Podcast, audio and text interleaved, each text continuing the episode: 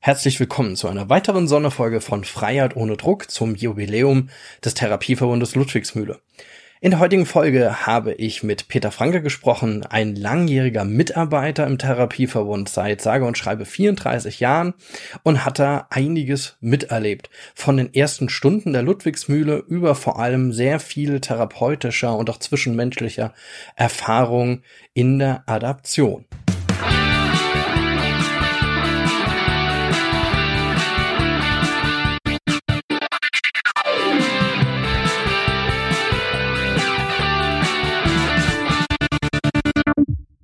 Bei Freiheit ohne Druck. Mein Name ist der Kratz und in der heutigen Sonderfolge unseres Podcasts habe ich mich wieder in die Geschichte des Therapieverbundes sozusagen reinbegeben. Unser Träger wird nämlich dieses Jahr, also 2021, 40 Jahre alt. Und nachdem ich letztens in der letzten Folge mit Helmut Schwem einen der Geschäftsführer des Therapieverbundes, einem langjährigen Geschäftsführer im Therapieverbund gesprochen habe, spreche ich in der heutigen Folge mit Peter Franke, der sage und schreibe 34 Jahre schon im Therapieverbund arbeitet und die ersten Stunden sozusagen miterlebt hat dann noch nicht in der Funktion äh, als Mitarbeiter des Therapieverbundes, sondern als, ähm, ja, wie soll man sagen, als erster Streetworker in Rheinland-Pfalz und dort dann über diese Schiene in ein Arbeitsprojekt gekommen ist, ähm, das mit den ersten BewohnerInnen in, in der Ludwigsmühle diese quasi mit aufgebaut hat. Also von den ersten, ja, von der ersten Mühlenruine bis dann zu dem Therapiezentrum. Und er hat ja, diesen Weg des gesamten Trägers mit seinen vielen Mitarbeiterinnen und den BewohnerInnen, die früher Bewohnerinnen hießen, bis heute den RehabilitantInnen und KlientInnen mit begleitet und kann uns auch sehr viel und wird uns auch sehr viel über diesen Wandel erzählen. Er wird erzählen, warum gerade MitarbeiterInnen ihn am meisten geprägt haben und warum der Smalltalk eins der größten Probleme in der Adaption ist. Insgesamt ein tolles Gespräch, das ihr hoffentlich genauso spannend finden werdet wie ich.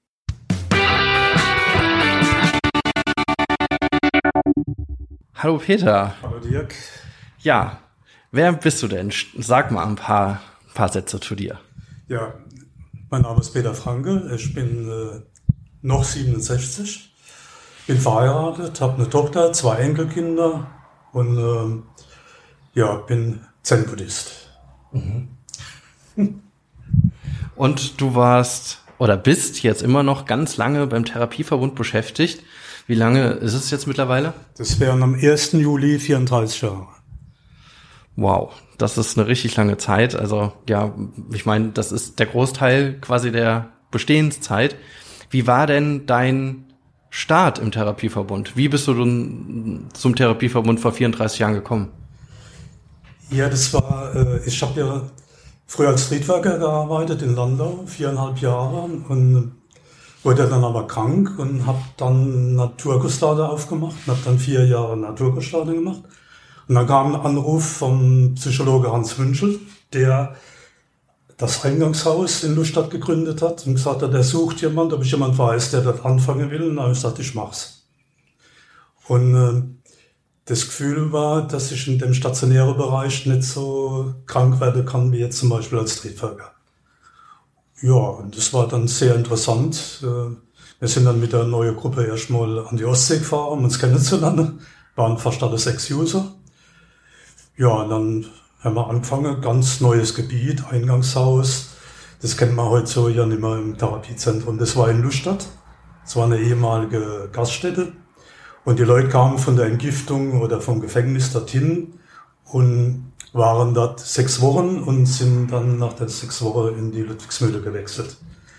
Und ich habe dann nach einiger Zeit gemerkt, dass wenn ich dort bleibe, ich wieder krank werde. Aus einem ganz einfachen Grund. Wenn die Leute nach sechs Wochen fit waren, es ihnen gut ging und sie nicht mehr so rumgemotzt haben und schlecht drauf waren, kamen sie in Ludwigsmühle haben sie abgegeben.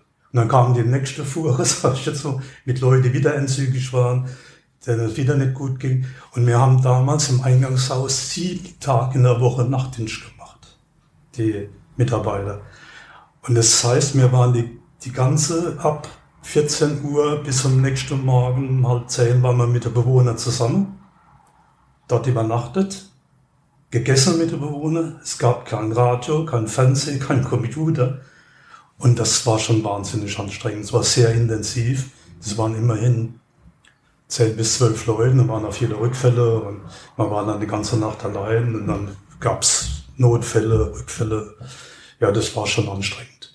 Und dann habe ich mir gesagt, es gibt eine bessere Möglichkeit, ist schön die Adaption. Weil am Schluss der Kette sieht man mehr, ob es einen Wert gehabt hat. Man kann mehr sehen, die Leute, wie sie sich entwickelt haben. Das ist anders wie am Anfang. Ja, und dann bin ich nach ein paar Jahren bin ich dann vom Eingangshaus in die Adaption gewechselt. Wir haben zuerst äh, Wohngemeinschaften gehabt auf dem Dorf und Büro in Lustadt. Ach, ich weiß schon gar nicht mehr, wo wir waren. Ja. Und, und, und du hast das ja zum Einstieg gesagt, ähm, dass du ja Streetwork gemacht hast ja. in, in, in Landau. Ne? Ja.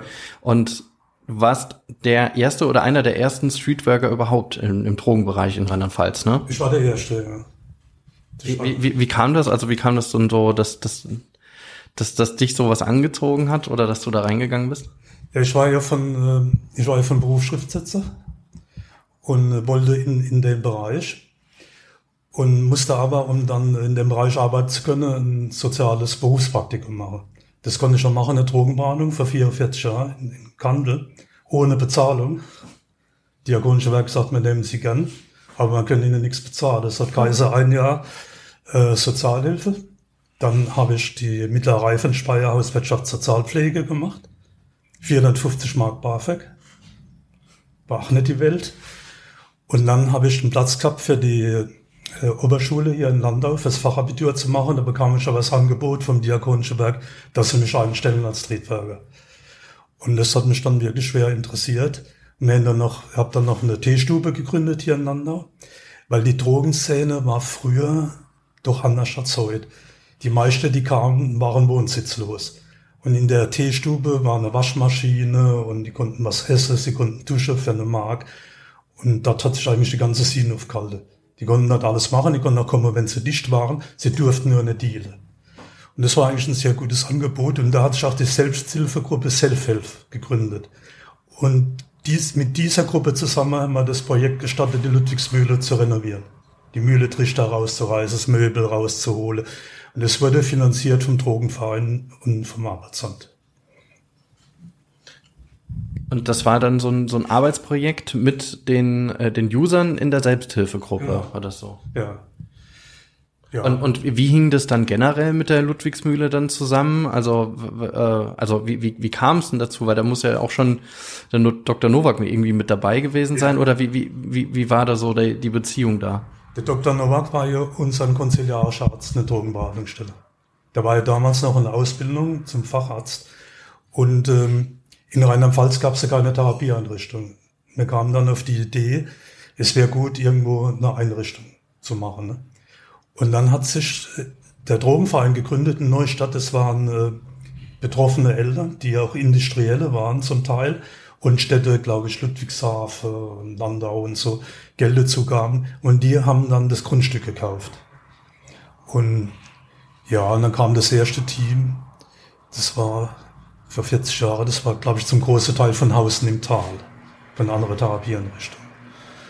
Und es war sehr interessant. Ich habe das immer noch, mitbegleitet, weil äh, die Therapeuten zusammen mit den Bewohnern die Sache renoviert haben und die Zimmer ausgebaut haben. Also was ganz anderes als heute. Ne?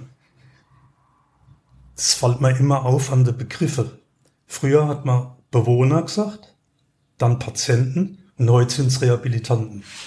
Und es ging halt von der therapeutischen Gemeinschaft, die es damals war, ja, zu einer Fachklinik. Was jetzt, wenn ich über die 34 Jahre sehe, also schon ein gewaltiger Unterschied ist. Wobei ich nicht sagen muss, dass jetzt früher das besser war. Äh, ich habe immer gedacht, wenn die Therapiezeitverkürzung oder so, das ist vielleicht schlechter. Das Gefühl habe ich nicht. Also die Erfolge sind heute genauso wie damals. Also diese längere Zeit hat nicht viel länger gebraucht. Wenn manche Leute haben das gebraucht, aber wenn ich es von der Adaptionszeit her sehe, sind wir heute genauso erfolgreich auch in elf Wochen oder zwölf Wochen. Die Nachsage ist entscheidend. Das, was hinterher kommt, der Selbsthilfegruppe. Und ja, das war zwar schön, die lange Zeit, man muss nicht ständig neue Patienten, aber es war, weil manche immer sagen, früher war alles besser, das war anders, aber es war nicht unbedingt besser. Und für mein Gefühl war es früher anstrengender. Viel anstrengender. Vom persönlichen Kontakt her. Von die Therapiegruppe und alles waren. Das war ja die Zeit, wenn man so zurückdenkt, wo in, ganz Deutschland noch so Encounter-Gruppe gab. Damals wurden auch dynamische Meditationen gemacht und und und. Also es wird auch in Ludwigsmühle heute viel spiritueller Anspruch gehabt, es wird meditiert und ich weiß nicht, ob das heute noch so ist, ich glaube sehr nett. und, aber diese ganze Konzepte, die stehen und fallen mit den Mitarbeitern. Wenn ich einen Mitarbeiter habe, der selbst meditiert, dann wird es angeboten. Aber wenn ich das nicht habe, wird es nicht, man kann es nicht in ein Konzept hineinpacken, wenn jemand da ist, der es macht. Und man kann es nicht theoretisch machen, wenn man es nicht selbst erfährt, wenn man damit nichts zu tun hat. Aber ich finde Spiritualität immer noch sehr wichtig. Also, warum, warum lebe ich eigentlich? Was war denn mein Leben und was mache ich damit? Ich denke, es wird heute auch noch irgendwie passieren. Ja. Ja, auf jeden Fall. Da hätten wir auf jeden Fall ein Riesenthema, über das wir jetzt noch ausführlicher reden können. Aber was mich, äh, was mich äh, vor allem auch nochmal interessiert, ähm, ja, erstmal, das, das habe ich jetzt auch schon, also hat mir auch schon jemand erzählt, also dass die Ludwigsmühle von der Drogenvereinigung oder Vereinigung gegen Drogenmissbrauch e.V., die ja ganz lange äh, Gesellschafter war, vom Therapieverbund ja dann auch, ähm, dass mit äh, Ex-Usern oder auch den ersten RehabilitantInnen kann man sagen, äh, oder damals halt BewohnerInnen, ähm, dass damit äh, die Ludwigsmühle renoviert worden ist. Das finde ich ja schon mal, also als Grundsteinlegung finde ich das ja unglaublich spannend, ja. Es, es gab damals einen Zeitungsartikel in der Rheinpfalz, dass die Ludwigsmühle Werkzeug benötigt. Hämmer, Sägen und so weiter. Und es, es war im Prinzip nichts vorhanden, es wurde fast alles selbst gemacht. Ne? Also es war jetzt nicht eine große Firma, die kam, das ausgebaut hat. Aber das war auch für, damals war ja auch am Anfang die Betreuung eins zu eins. Da waren Therapeuten und waren Bewohner. Und die zusammen haben dann das Ding ausgebaut. Oder im Eingangshaus äh, haben alle, die therapeutisch gearbeitet haben, genauso gut auch im Garten gearbeitet. Also wenn als Mitarbeiter im Eingangshaus dann mit den Leuten Arbeitstherapie gemacht. So, das, und damals waren im Eingangshaus äh, viele Ex-User als Mitarbeiter. Heute sind es ja nicht mehr so viel. Aber damals war das Konzept anders. Gab es noch nicht so viel Psychologen, also war mehr das auf die ehemalige dann. Und ich weiß noch, ganz am Anfang war sogar das, das war die dritte Stufe, war die Adaption, dass Adaptionsbewohner Nachtdienst in der Mühle gemacht hat. Wäre heute auch unvorstellbar. Aber ja, das war damals das Stufenmodell, erste, zweite, dritte Stufe. Und äh, es wurde damals auch nicht jeder genommen, die Adaption. Also es war schon, äh, man musste schon eine gute Therapie gemacht haben, um in die Adaption zu kommen. Ne? Damals gab es an Ludwigsmühle ähm, Aufnahmegespräche, die ich nie sehr gut fand. Mhm. Da kamen Leute, die wurden äh, zweimal oder manchmal dreimal abgelehnt, weil sie angeblich dicht waren oder nicht erzählen konnten, warum sie Therapie machen wollen. Aber ich habe selbst als Drogenberater viele Leute bei so Gesprächen begleitet. Und ich habe damals lange Haare gehabt und Bart. Und ich war immer dann in so einem Gespräch drin und gedenkt, ich werde Patient. er hat gesagt, ja, wieder kurz hört, da ist es, der steht draußen. Und das war nicht gut. Man kann in so einem Gespräch eine halb, dreiviertel Stunden kann man nicht entscheiden, ist jemand Therapie motiviert oder nicht. Aber das war damals die Zeit, äh, wenn ich Leute zu Detop oder irgendwo hingefahren habe, die mussten sich die Haare schneiden, das Aufnahmekriterium. Und lauter so Geschichte, unvorstellbar heutzutage. Also das Drogenarbeit hat sich da in vielen sehr positiv verändert. Ne? Jetzt, jetzt, äh, jetzt bist du ja Buddhist, hast du ja eben gesagt. Ähm, ich muss bei sowas immer dran denken, das ist so diese Aufnahme in so einem buddhistischen Tempel oder in so einem Mönchtempel. Gibt's ja irgendwie so, in den Filmen sieht man das manchmal, der wird nicht aufgenommen, du musst vom Tor warten, erstmal ich mehrere Tage, bis er sich wirklich bewiesen hat, dass er wirklich reinkommt. Und dieses Bild schwebt mir dann immer vor von der Drogentherapie oder der, so, so einer äh, äh so, einer, so einer therapeutischen Gemeinschaft von damals. Würdest du da mitgehen oder würdest du da vehement widersprechen? Ja, Sag mal, der, der Unterschied zu heute war einfach, es gab keinen Paragraph 35. Das hat die Therapie natürlich einfacher gemacht. Wenn jemand rückfällig war, ging er. er muss auch nicht unbedingt verheimlichen oder so. Es ist ihm ja nichts passiert, außer dass er halt wieder äh, auf die Siegen gegangen ist. Es wurde ihm auch nicht übel genommen, wenn er sich jetzt entschieden hat, ich nehme jetzt wieder Droge. Ne? Also das wird dann Paragraph 35 Gramm hat schon da einiges geändert. Ne? Und, oder war das dann eher die, die, äh, die, die, die Bedingungen der Leistungsträger? Auch? Nee. Nee. Das war von jeder Therapie in Richtung war das unterschiedlich. Im Aufnahmegespräch waren dann Therapeute, jemand vom Sozialdienst, waren, auch, waren aber auch Patienten gesessen. Ne? Die waren die Schlimmsten.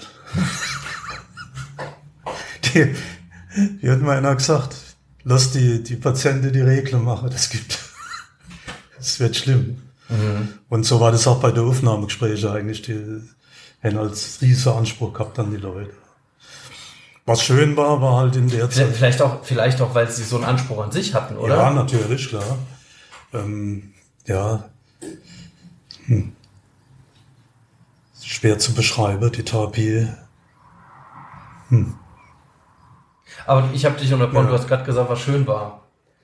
Ja, was schön war, war, man konnte, das war der Vorteil der längere Verweildauer. Ähm, man konnte eher Beziehungen zu den Bewohnern aufbauen. Also ich kenne heute noch viele, mit denen ich befreundet bin, mit denen ich meditiere oder Yoga mache, ehemalige und mit denen ich auch privat zu tun habe. Äh, Geschichten, die in der Zeit entstanden sind. Ne? Das ist heute in den elf Wochen, wie ich in Adaption war, war das nicht mehr. Hm. Was halt auch, ja, es sind halt auch viele Leute gestorben. Ne? Mhm. Wir haben ja früher, also am Anfang haben wir ganz viele HIV-Positive gehabt. Manchmal sogar 50 Prozent ungefähr von den Bewohnern waren HIV-positiv und etliche von denen leben gar nicht mehr. Ich habe das erste ehemalige Treffen in Ludwigsmühle veranstaltet und habe dazu einen Rundbrief auch an die Eltern und so gemacht und dann kamen viele Meldungen zurück, dass viele gestorben sind aber nicht unbedingt an Drogen, sondern auch an Krebs oder äh, Suizid oder Depressionen und so. Ne? Also ja, viele Leute, halt die Hepatitis C und so krank waren. Das ist aber ein bisschen in dem Bereich, damit muss man leben. Ganz viele Leute gestorben sind. Ne? Wir haben dann mal in der Mühle haben wir die ganze Steine da gemacht. Ne? Das ist schon, aber das geht nicht anders. Ja, das waren dann wahrscheinlich eher die, die, die, die unschönen, nicht wahrscheinlich, sondern sehr sicher die unschönen ja, Seiten, die es ja da gab. Aber du hast gesagt, das ging ja dann weiter in der Adaption und in äh, ja und das, dass es da irgendwie für dich auch noch mal so so ein bisschen weiterging, dass du da so auch beruflich gesagt hast, okay, da da äh, da geht's für mich jetzt irgendwie weiter. Was waren für dich denn dann so in der Entwicklung auch der Adaption oder auch ja vielleicht auch des Therapieverbundes so so ein paar Highlights? Ja gut, was, sehr, was ich sehr äh, schön fand und was gut war, war, wo beide Adaptionen zusammengelegt waren. Die Adaption der Villa Maria in Ludwigsmühle und die Frau Haag-Barschas, die Abteilungsleitung war, mir ein größeres Team hatten. War eine gute Zusammenarbeit, fand ich sehr gut. Ähm, diese verschiedenen Aspekte dann noch einfach da zusammenzubringen ne? und dann Arbeitstherapeuten dabei waren. Es ist halt, sagen wir, was früher wirklich besser war wir haben ein Mitarbeiterteam gehabt in der Adaption bei derselben Anzahl von Patienten, von einem Psychologe, einem Arbeitstherapeut und zwei andere Therapeuten also, und noch eine halbe Schreibkraft. Also vier Mitarbeiter, eine halbe Schreibkraft für dieselbe Anzahl von Patienten, wie wir jetzt haben. Das hat sich schon geändert. Das hat die, die Arbeit schon verdichtet. Und für mich war das so mehr der Anlass, mehr aus der Psychotherapie mehr rauszugehen mich mehr auf diese berufliche und soziale Sache zu konzentrieren, weil das fand ich schon wahrscheinlich wichtig, weil mein Gefühl war, in den elf Wochen ähm, kann man nicht so arg viel Psychotherapie machen. Man muss sich mal überlegen, die Leute müssen eine Wohnung finden, meistens, müssen eine Arbeitsstelle finden, einen Freundeskreis aufbauen, ein Hobby, das ist alles in elf bis zwölf Wochen. Wo jemand, der nicht drogenabhängig ist oder arbeitslos ist, schon fast verzweifelt. Mhm. Und da haben wir große Erfolge. Also ich meine, fast die meisten, die hier sind, bekommen einen Arbeitsplatz oder eine Umschulung oder eine Ausbildung. Das ist wirklich phänomenal, dass die ganzen Praktikumsbetriebe immer noch zu uns halten. Ich habe mich manchmal gar nicht mehr getraut, anzurufen. Ich sagte, ach, ja, ruf mich nie, ah, ich will keiner mehr von euch, dann haben sie doch wieder einer genommen und dann, und das, das war schön, diese Geschichte mit der Praktikumsgeber auch zusammenzuarbeiten. Und ich halte immer die, die Praktikumszeit für unwahrscheinlich wichtig. Die Leute sind ja vier Tage eine Woche im Praktikum, weil jetzt die Arbeitstherapie in der Ludwigsmühle, die war früher intensiver. Wir haben eine Schlosserei gehabt, wir haben eine Schreinerei gehabt, haben Landwirtschaft gehabt. Das hat man ja jetzt nicht mehr. Und was ich dann festgestellt habe, war, dass viele von unseren Rehabilitanten zu, am Anfang nur vier Stunden arbeitsfähig sind. Das sagen nach die Praktikumsgeber, verlangen von denen nicht gleich acht Stunden. Das habe ich früher nicht so gesehen, das musste ich auch erst lernen. Aber ist ja logisch, viele sind jahrelang draus gewesen oder waren im Gefängnis. Das ist auch nicht so der, der, der körperliche Aspekt, wo manchmal die Leute überfordert, sondern mit fremden Menschen wieder Kontakt zu haben. Äh, Smalltalk, ein Horror für unsere Leute. Das viele gar kein Thema. Und deswegen fällt es uns so schwer, in einen Sportverein zu gehen oder ein Praktikum mit so in Anführungszeichen normale Leute zusammenzuarbeiten. Und da muss man die Leute auch einfach unterstützen in der soziale Frage. Und ich meine, jetzt haben wir ja keinen Arbeitstherapeut mehr in der Adaption und deswegen habe ich das hauptsächlich dann gemacht. Das mache ich heute auch noch stundenweise. das ist zum Beispiel für mich immer ein Ding gewesen, das kann ich messen. Ich denke da immer eine Adaption Erfolgsquote von fast 90 Prozent. Schon über die ganze Jahre. Und das war sehr gut.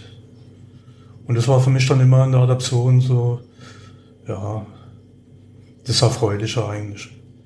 Und auch die Leute, die in die Selbsthilfegruppe gegangen sind, die man jetzt noch in Landau trifft, wo jetzt zum Beispiel hier noch mitarbeiten, der Ende Fahrtdienst macht, der an der Sport macht. So, gut. Und ähm, was würdest du sagen? Also jetzt hast du eben ja dieses, äh, das mit dem Smalltalk angesprochen, was so, so eine Schwierigkeit darstellt. Wie, wie löst sich das dann mit der Zeit? Also das muss es ja auflösen. Was, was, was hast du da so für Erfahrungen? Wie, wie, wie, wie hat sich das entwickelt? Ja.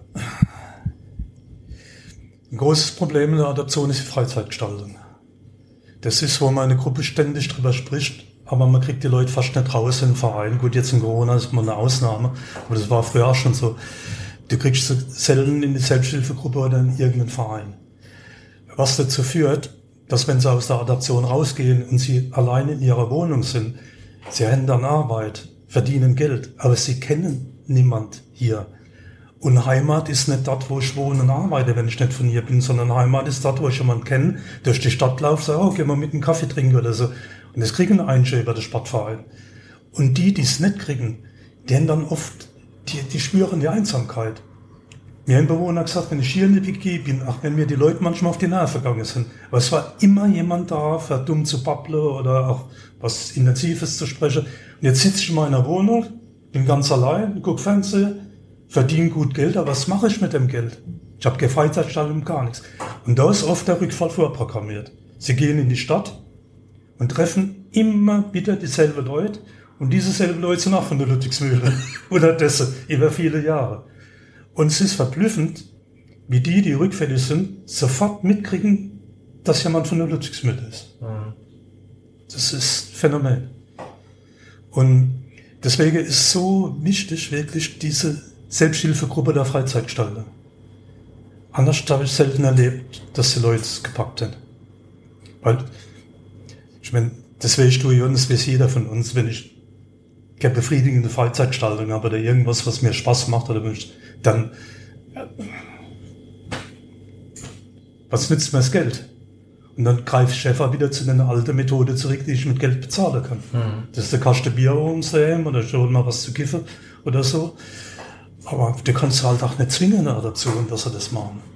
Wir haben eine Frau gehabt, die hat mal ähm, zur Stunde weiter die Freizeitgruppe hier gemacht. Die war verzweifelt. Ich habe die als trösten müssen, die war Tränen aufgelöst. Die hat dann immer so Visitenkarte schon, die Leute sollten sich Freizeitgestaltung raussuchen, eine Woche später drüber. Oh, ich muss mal von dir nichts sagen, ich habe Freizeit genug. Das Also die, selber kein, kein wirkliches Einsehen da drin oder oder die Ängste sind die Ängste sind so groß. Mhm. Äh, ich war mal, ich habe mal eine Therapieeinrichtung besucht. Dort ähm, ehemaliger Patient, den ich betreut gehabt habe, ich dorthin vermittelt. Und ähm, da war ein Kabarettist, der hat mit einer eine Gruppe gemacht, wie lese ich Zeitung? Ich dachte, was für ein Quatsch, wie lese ich Zeitung? Und er hat gesagt, Peter kennt schon Junkie, wie Zeitung liest. Also äh, nicht unbedingt. Und der ist hingegangen, hat zum Beispiel Thema genommen, äh, Kernkraft. Hat verschiedene Zeitungen genommen, die verschiedene Meinungen zu gehabt. Denn ist mit denen durchgegangen, hat dann Kernkraftwerke besichtigt und Kernkraftwerkgegner und, und, und. Und damit haben die Leute irgendwann Smalltalk gehabt. Der ist mit denen ins Dorf gegangen, hat Projekte mit denen im Dorf gemacht, dass sie die Dorfbevölkerung kennenlernen. Das ist so ganz normale Leute, in Anführungszeichen, die nur, wie war denn das Fußballspiel heute Abend? Oder so. Unsere Leute erzählen nur manchmal direkt, dass sie in Therapie sind, dass sie im Knast waren, wie viele Probleme das sie haben. Das wollen die Leute nicht hören. Manchmal muss man einfach Smalltalk machen. Scheiß Wetter, wieder viel zu heiß oder ja, 4 zu 2 gegen Portugal war gut, Frankreich war scheiße. Das braucht man vom Arbeitsplatz. Das braucht man draußen. Und das müsste man eigentlich mehr trainieren. Ich glaube, das, das kommt zu kurz. Das müsste eigentlich schon Ludwigsmüller anfangen. War immer so meine, meine Idee, das müsste eine Ludwigsmüller anfangen. Ich weiß nicht genau wie, aber es müsste das sein. Weil auch im Betrieb, ne, ich meine, die Leute wissen ja schon mal nicht, die Kollegen, dass, dass das Drogenabhängige sind, was sie her sind, im Praktikum vielleicht, wenn sie später dort arbeiten, nicht. Und, ja, und dann erzählen sie dann halt wieder von Droge oder von Therapie. Nix, kein anderes Gesprächsthema hin. Ne? Schade. Aber die, die in Vereine gegangen sind, in einer Selbsthilfegruppe, bei denen löst sich das mit der mhm. Zeit. Die waren integriert. Die, wie hat der Endmo gesagt, ich will einfach, irgendwann muss ein ganz normales Leben führen, dass ich nicht ständig drogenabhängig sein muss.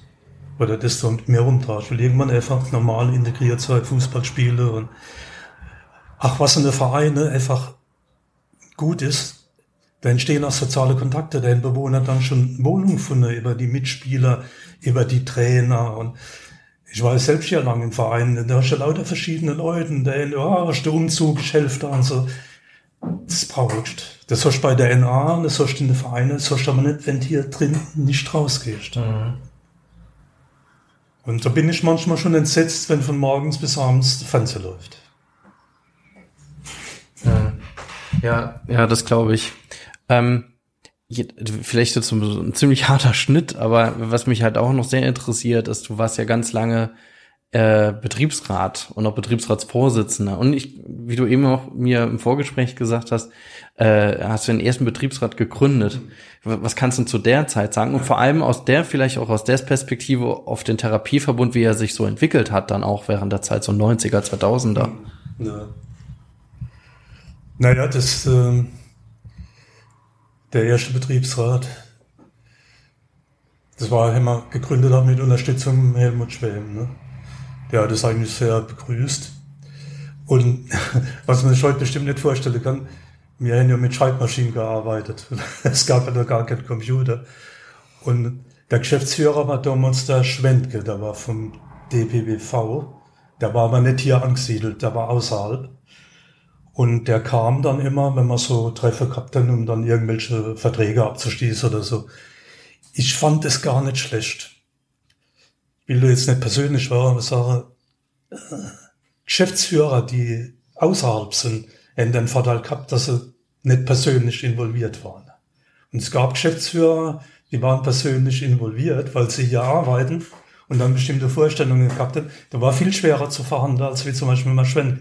Der Schwenk hat es von außerhalb gesehen, ist das richtig, ist das falsch, man bringt das was oder so. Das war anders, als wie man die Leute persönlich kennt. Also für mich war es anders. Wenn die Leute persönlich kenne das ist, ach, Manfred kenne ich schon ganz lange, der Dr. Nowak, schon vor der Ludwigsmede-Zeit her. Das, äh, das ist dann ganz anders zu verhandeln. Also, ich fand es aber damals ganz interessant. Wir haben so viele Dinge auf den Weg gebracht mit Gleitzeitregelungen, die Vergütungen für die Ex-User und die ganze Nachtdienstsache und so. Viel passiert. Aber für mich war das immer wichtig. Ich war ja früher, äh, von meinem ersten Beruf bin ich ein Schriftsetzer. Und das gibt's ja nicht mehr, ich war ja Bleisetzer. Und ich war damals auch schon Betriebsrat und war schon in der Jugendvertretung. Im sozialen Bereich halte ich das für ganz wichtig. Mhm. Ein Abteilungsleiter von mir hat mir gesagt, im sozialen Bereich ist für jeden sozial, nur nicht für die Mitarbeiter. Das stimmt. Und dort ist aber viel geändert in den letzten Jahren. Viel geändert. Ähm, Bezahlung natürlich nicht so. die wird schlechter. aber die ganze Rahmenbedingungen haben sich gut geändert, finde ich. Und die Zusammenarbeit auch von Betriebsrat und Geschäftsleitung war eigentlich Ludwigsmühle immer gut. Also gab es nie große Ablehnung. Ach, wenn man sich manchmal gestritten hat oder es auch heftig war, ist, so hat man doch immer wieder einen Kompromiss gefunden und es ging immer um die Mitarbeiter. Und ich war manchmal entsetzt, wenn ich als Betriebsrat beim Einstellungsgespräch dabei war und ich eine neue Kollegin gefragt habe, Psychologin, wo stets geguckt, ob du genauso viel verdienst, wie du, wo du herkommst. Aber da habe ich gar nicht drauf geachtet. Das habe ich aber im sozialen Bereich gemerkt, ist das oft so. Aus der, ich kam ja aus der IG Druck oder dann Verdi, unvorstellbar. Aber im sozialen Bereich ist immer noch so das. ich weiß nicht, wie es beschreiben soll.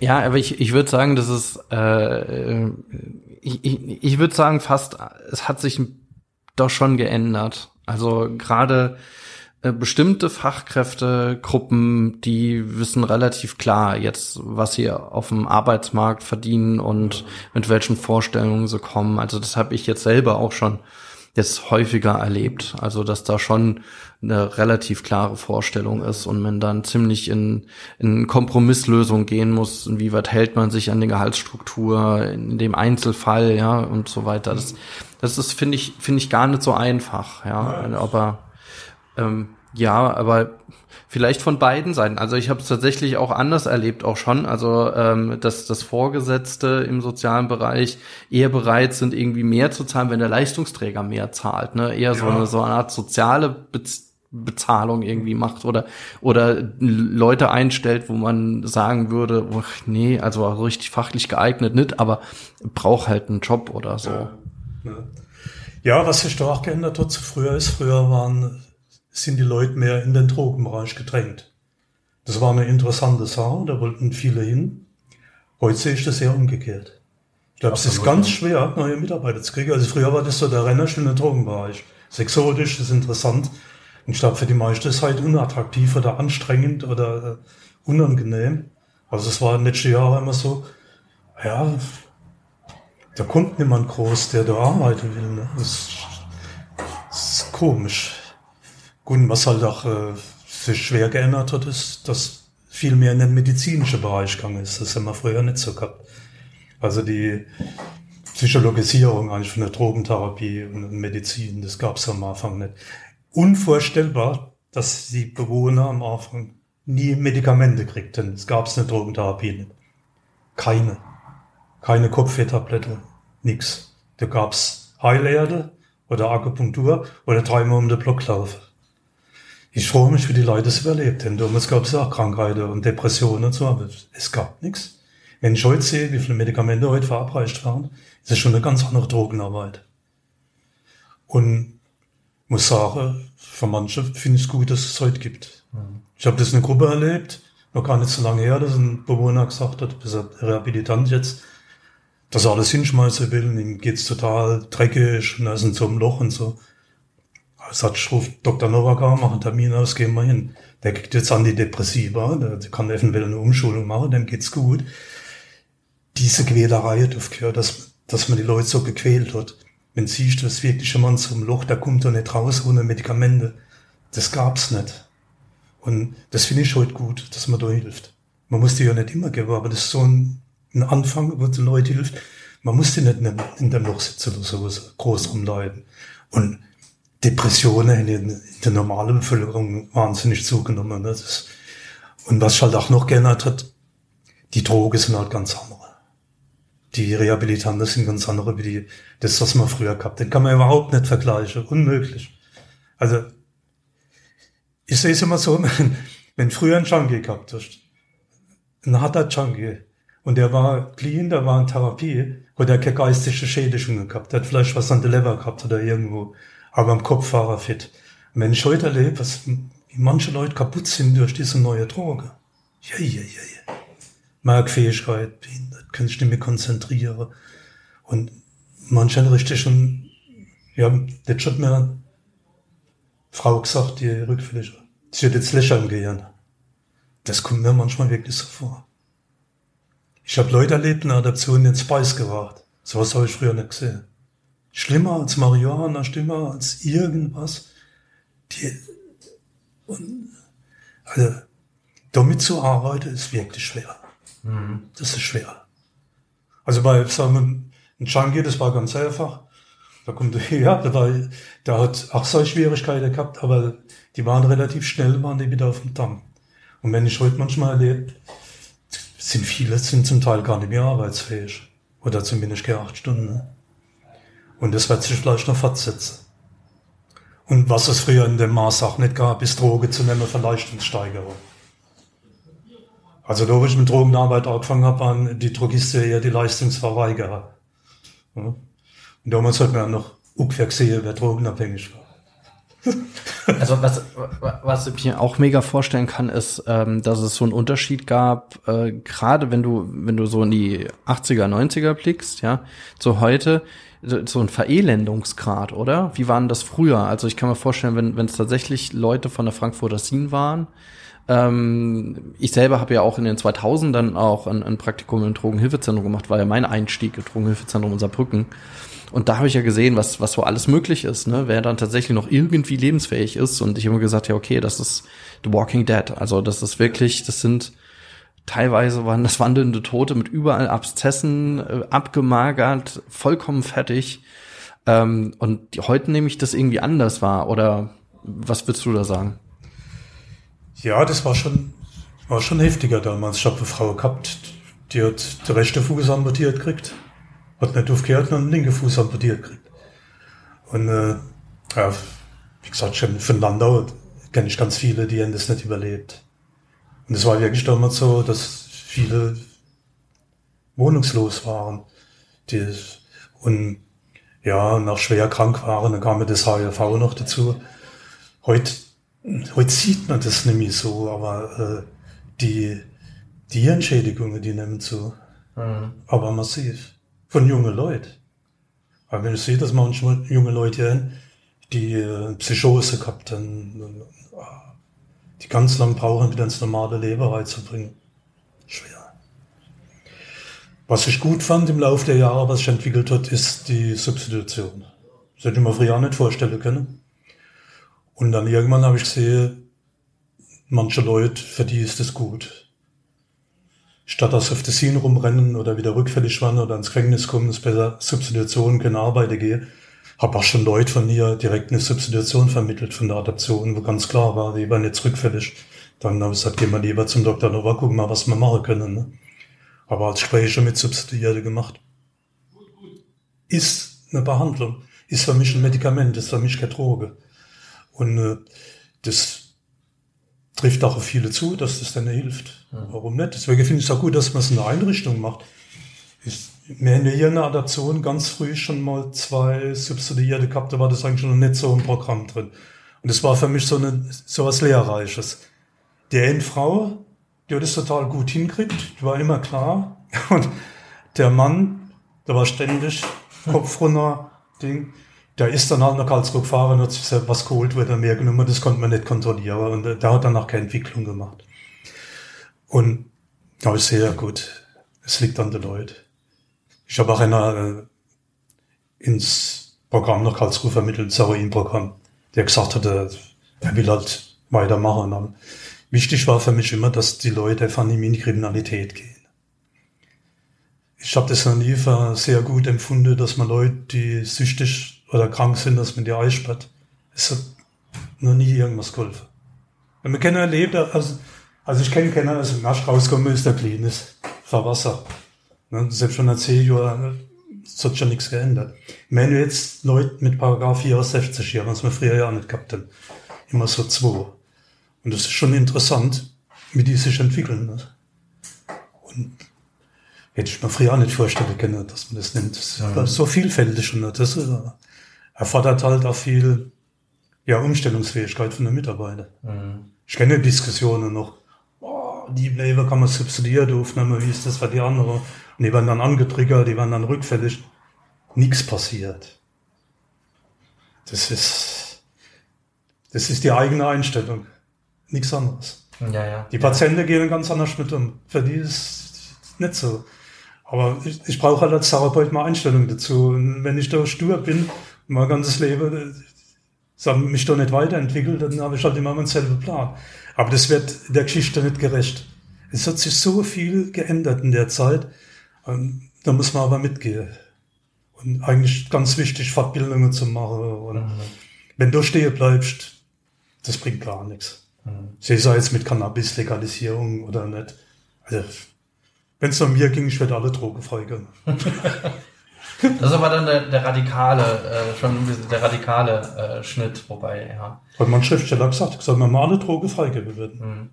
Wird man sehen, wo man steht. Und wird man sehen, wenn, wenn die Leute krank waren, müssen wir behandeln. Nimm Alkohol. Na jo. Ist riesige Schädigungen. Ja, und wird man es verbieten, hätte man es wie in Amerika, kennt nichts dabei raus. Und ich finde einfach die Kriminalisierung von Drogen, da hängt schon muss werden. Das geht nicht. Das ist schon fast ein, passendes Schlussstatement. das ist schon klasse. Ich würde jetzt aber zum, zum Schluss ähm, äh, noch eine Frage stellen, und zwar, ist dir eine Situation oder zwei Situationen, aber vor allem vielleicht eine Situation bewusst, wo du sagen würdest, die hat dich vor allem sehr geprägt während jetzt deiner gesamten Zeit im Therapieverbund? Das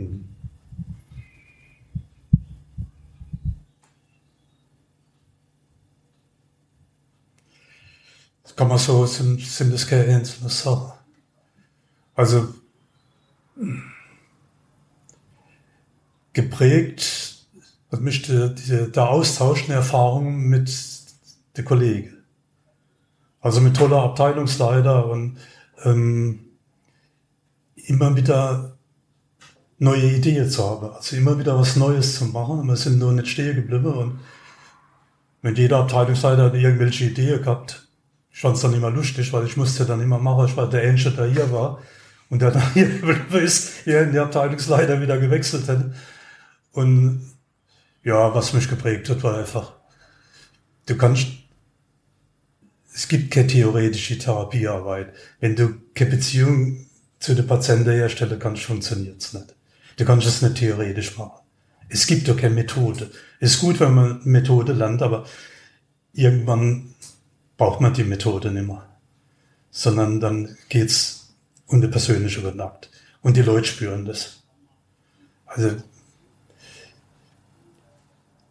wir haben ja früher ganz am Anfang der Adaptionszeit haben wir viel Großgruppe gemacht, eine Mühle mit, also 12, 14 Leute. Also das war schon sehr intensiv. Heute findet es eigentlich gar nicht mehr statt. Deswegen, was hat mich so geprägt? Ja, es waren die Mitarbeiter eigentlich. Und mit den Mitarbeitern, wenn die gewechselt sind, hat auch immer die Arbeit gewechselt. Oder, ja, wenn, wie gesagt, ich kenne Dr. Nowak jetzt schon lange und er hat das ganz stark geprägt. Der Helmut hat es ganz stark geprägt, jeder auf seine Art. Danach die, die Kollegen, wo da waren, die haben die Arbeit ausgemacht. Also du kannst nicht, du hast zwar ein Konzept, aber das Konzept, die Mitarbeiter, das ist, das ist die Arbeit. Der persönliche Kontakt zu den Mitarbeitern. Das fand ich immer toll in Ludwigsmühle. Wobei ich das Gefühl habe, dass heute nicht mehr ganz so ist. Die Identifikation mit der Einrichtung ist nicht mehr so wie früher. Das ist meine persönliche Meinung. Also für mich war das immer ganz wichtig. Ludwigsmühle war immer so was, ja, das war so was wie mein Kind. Ich habe sogar mal als Fahrer in der Ludwigsmühle gearbeitet. Wo ich Naturgeschlade gehabt habe, habe ich nämlich nicht genug verdient. War sehr interessant. Patienten mir Sachen erzählt, was der Therapeuten nie erzählt. Und wir haben damals die, die Landwirtschaft, da habe ich ja noch Schafe, ich habe noch Schafe geschenkt, die habe ich dann später wieder zurückgekriegt. Das war die, ja, der Bauer damals, da haben man die, die, diese ganze Geschichte, meine Schafe gehabt, man, am Anfang gab es Schweine und Hase, die Schlosserei, die Schreinerei, die ganze Leute. Zum Beispiel beim ehemaligen Treffen, Leute kommen, die vor 35 Jahren das so da waren. Die erinnern sich eigentlich selten an Psychotherapeuten. Du, wenn die sich erinnert? An die anderen Patienten vielleicht? Auch und an die Leute, mit denen sie Freizeit gemacht haben. Man mhm. früher viel ähm, in den Bergen, zum Beispiel Skifahrer oder der Rudolf ist mit den Wanderungen im Pfälzerwald gemacht. Dann erinnern sich alle an ihn. Oder Kanufahrer. Diese ganze Freizeitaktivität, das aktiv, erinnern sich die Leute dran. An die Psychotherapie in dem Sinn erinnern sie sich eigentlich nicht so was da war, sondern das Aktive, das blieb. Mhm. Zum Beispiel die, die Quaischtaufe damals. Weiß nicht, was das nee, ist. wurden halt Leute im Seil, wurden dann halt zur Taufe, wenn sie kommen sind, in die Quaisch eingetauft, wieder rausgezogen. Erinnern sich heute noch dran. Oder die Schafsrunde, oder mit den Schafen, oder, ach Gott, ich habe die Esel gepflegt. Das sind, das ist das, was den Leuten in Erinnerung bleibt. Und was viele wichtig war, war, dass die Ludwigsmühle sowas wie eine Heimat für sie war. Also nicht sowas medizinisches, therapeutisches, sondern wirklich eine Heimat. Das erste Mal clean und ein Mensch, ja, gute Beziehungen zu den Mitpatienten. Und ich glaube, die Mitpatienten, die machen ganz viel aus, ob eine Therapie gut verläuft oder nicht. Ich glaube, da gibt es sogar eine Untersuchung über die Wirkfaktoren. Ich glaube, sie sind, glaube ich, die Mitpatienten relativ weit vorne und die Psychotherapie nicht unbedingt. der persönliche Kontakt, der ist wichtig. Ja. ja, lieber Peter, ganz, ganz herzlichen Dank, ja, für den Ausführungen und ich denke, dass es, ja, man, man sieht einfach, ja, wie, wie viel du beigetragen hast zum Therapieverbund und vor allem, wie viel du da, also wie viel du mit dir mitträgst an ja auch an Erfahrung und Wissen. Also ganz, ganz herzlichen Dank dafür.